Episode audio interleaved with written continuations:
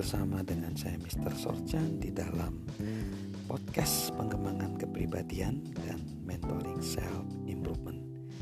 Kita masuk ke dalam ciri-ciri bagaimana orang yang punya sifat produktif, ya, produktifnya sangat produktif. Yang sifat yang keempat adalah tetap berfokus lebih lama daripada orang lain. Tadi kita belajar dari tokoh bernama Paul Martinelli.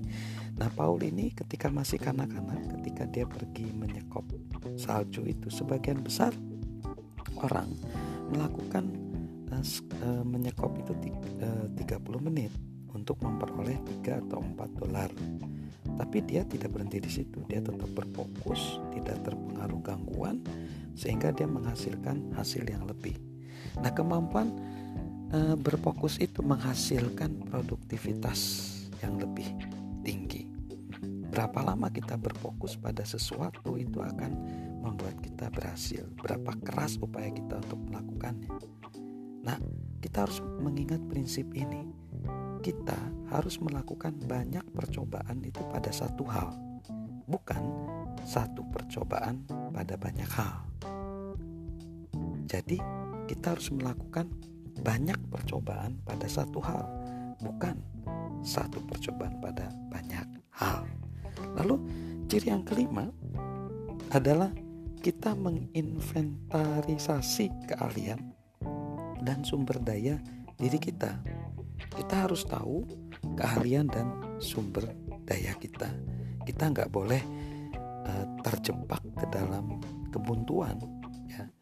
Pada waktu Paul Martinelli mempunyai bisnis kebersihan itu, dia mulai berpikir kok seringkali uh, timnya itu keluar hanya ingin uh, pindah kerja.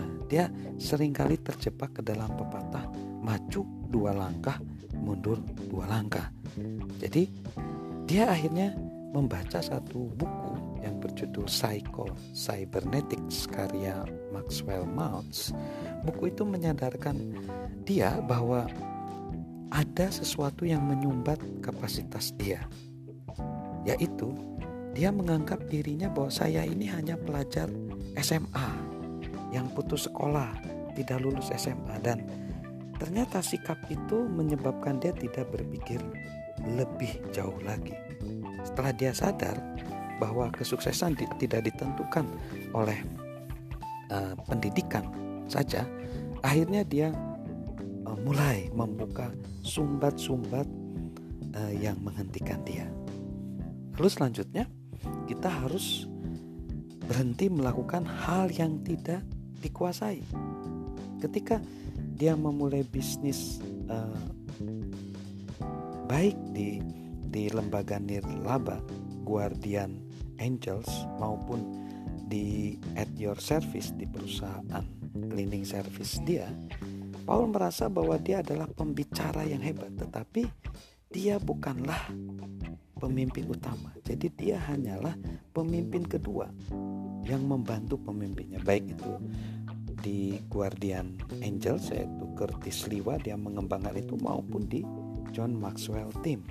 Nah, ketika dia sadar bahwa dia tidak mungkin menjadi pemimpin utama, tetapi dia bisa menjadi pemimpin pendamping, maka dia ada di jalur yang tepat, yaitu dia melakukan hal yang bisa dia lakukan dan tidak melakukan hal yang tidak dia kuasai.